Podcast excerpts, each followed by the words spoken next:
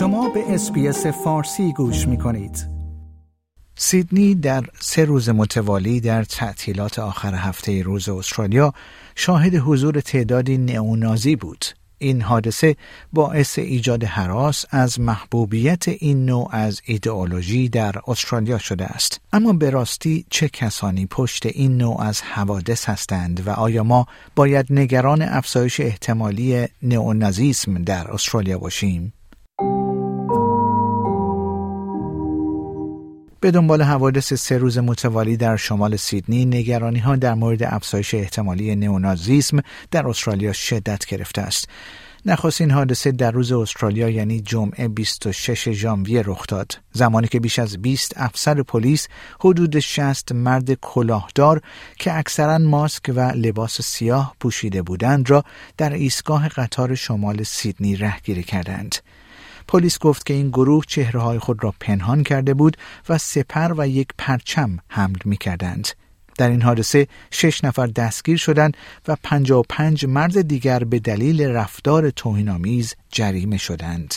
پلیس پس از آن تجمع دیگر را در شامگاه شنبه در منطقه نورث تورمورا متلاشی کرد و سپس مجبور شد صبح روز یک شنبه نیز در یک تظاهرات دیگر در سواحل شمالی سیدنی مداخله کند. توماس سیول رهبر سی ساله خود منصوب این گروه رهبری این گروه راست افراطی مصوم به شبکه سوسیالیست ملی یا National Socialist Network را بر عهده دارد در فیلمی که منتشر شده است او در حالی که افسران پلیس حکم قانونی منع شرکت در هر گونه مراسم روز استرالیا در سیدنی را به او ارائه می کنند دیده می شود.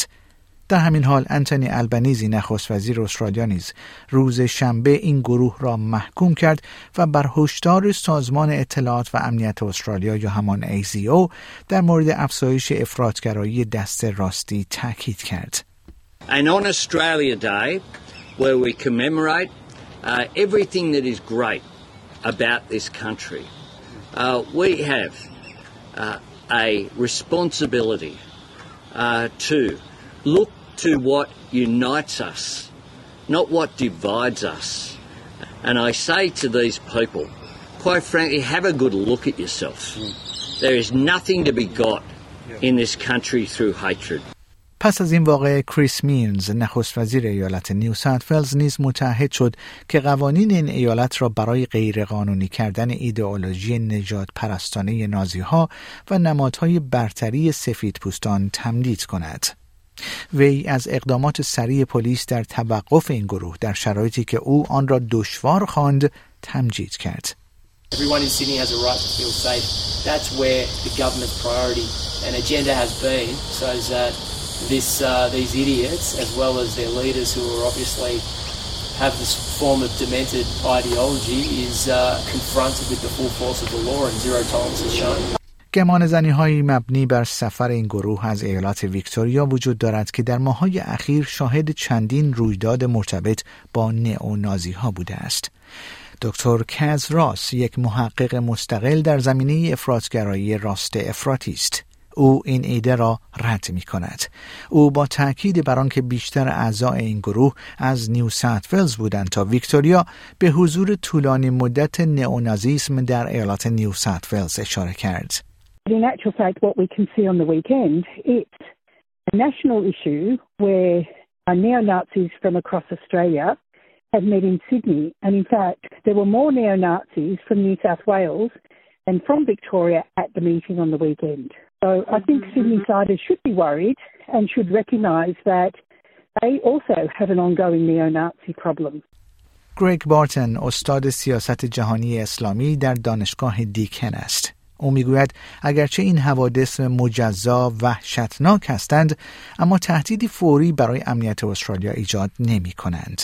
او میگوید که شبکه ناسیونال سوسیالیست مدت زیادی است که وجود داشته و در رشد چشمگیر موفق نبوده است.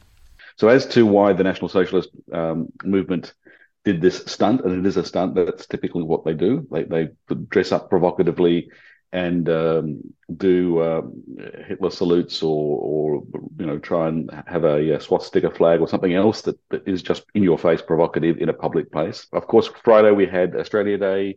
The next day, we had Holocaust uh, Remembrance Day, which is 79 years after uh, the closing of Auschwitz. So that's you know really evocative. Um, it's a long weekend, of course, with Australia Day. Uh, so you know, from their point of view, this is the time when people are paying attention to people doing these sort of stunts. And another weekend, perhaps they wouldn't have got the same attention. اگرچه این بدان معنا نیست که آنها نشان دهنده مشکل بزرگتر جنبش های سیاسی راست افراطی در سطح جهانی نیستند. پروفسور بارتن می‌گوید که دولت ها در سراسر جهان شاهد افزایش محبوبیت ایدئولوژی های برتری طلبانه سفید پوستان و راست افراطی هستند. او به عنوان نمونه از جریانهای ناسیونالیسم فاشیستی در زمان رجب طیب اردوغان رئیس جمهور ترکیه و احساسات ضد دموکراتیک دونالد ترامپ در ایالات متحده نام برده است. The bad news is there are bigger issues uh, domestically and globally that we need to pay attention to. The reason I think we do need to be worried is if you look at um, a sort of epicenter of Nazism and now neo-Nazism. It's Germany. We saw large rallies protesting against the mainstream political party, Alternative for Deutschland, which uh, has grown so strongly that it, it, it um, will likely increasingly play a role in future governments. It's that's really disturbing. دکتر راس نیز با این نظر موافق است. او نیز میگوید بسیاری از مردم نمیدانند که این گروه با یک شبکه جهانی از افراطگرایان راست افراطی مرتبط است. They're interested in setting up a new society. So they don't follow the electoral politics quite so closely. But the model that they use is a model which is very successful in Europe called the active club model. And it's a model that comes out of California, actually, where men get together to, they call it train and tribe, which is train as in learn how to fight, get fit, and tribe as in forming a tribe, forming a group. Um, so the train and tribe philosophy of the active club model has been really, really successful in Europe. Some of the leaders from here have actually recently been in Poland and for the National Day meetup of nationalists. در سال 2022 دولت ایالت نیو ساوت ولز دومین ایالت پس از ایالت ویکتوریا در استرالیا شد که نمادهای نازی ها از جمله احتزاز عمدی پرچم نازی ها یا نمایش یادگاری هایی با صلیب شکسته نازی ها را ممنوع کرد. ارتکاب این اعمال می تواند منجر به حبس تا یک سال و جریمه بیش از 100 هزار دلار شود. آقای مینز نخست وزیر ایالت نیو ولز از اظهار نظر در مورد گزارش های مبنی بر اینکه اعضای این گروه کارمندان دولتی بودند خودداری کرده و می‌گوید که مسائل مربوط به شناسایی این افراد را به پلیس واگذار خواهد کرد. او اگرچه گفت که دادگاه در حال آزمایش است که آیا قوانین موجود ممکن است برای حرکات دست مرتبط با چنین ایدئولوژی فاشیستی اعمال شود یا خیر نخست وزیر نیو ساوت افزود که اگر مانع قانونی مشخص نباشد دولت قوانین را به سمت غیرقانونی کردن ایدئولوژی نجات پرستانه نازی و نمادهای برتری نژاد سفید در ایالات نیو ساوت تغییر خواهد داد I think uh, we need to make sure that we've got rules and laws in place to protect the very special nature of our community. در همین حال پروفسور بارتن نیز می‌گوید قوانینی مانند ممنوعیت سلام نازی ها برای کمک به پلیس برای رسیدگی به اتهام مهم است او اگرچه اصرار دارد که دفاع از دموکراسی باید تمرکز اصلی ما به عنوان یک جامعه استرالیا باشد. Defending democracy not our party against their party, but all of us. So democracy needs a diversity of opinions. Classically, that comes across a political spectrum of left, to centre to right. Those are all legitimate ideas that, that need to be respected and preserved. Um, but we need to be really cautious of those on the extreme of the spectrum. Um, and, and at one point, extremes of the spectrum join up. So, you know, people can be acting in the name of a um, allegedly far left cause and end up doing far right tactics. That the sort of demonizing, dehumanizing of the other is sort of the point of meeting.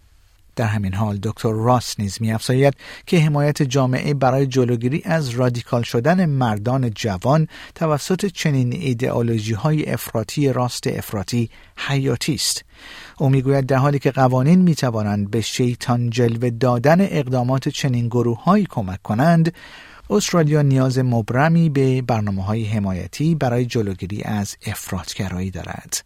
I think the best way we can combat them is we need support for families. That's one thing for sure. Because if you if you have a teenage son and you see that he's becoming radicalized, there are no family support programs. Who are you going to turn to? You, you're not going to ring National Security Hotline on your own son. For me, that is what's missing in Australia. We can talk about strong laws and whether the laws are in, used, are implemented or not implemented, or but ultimately to, to really deal with this kind of um, extremism and recruiting, we need many, many more resources for supporting the people around those young men and helping them to pull the young men away from this kind of group.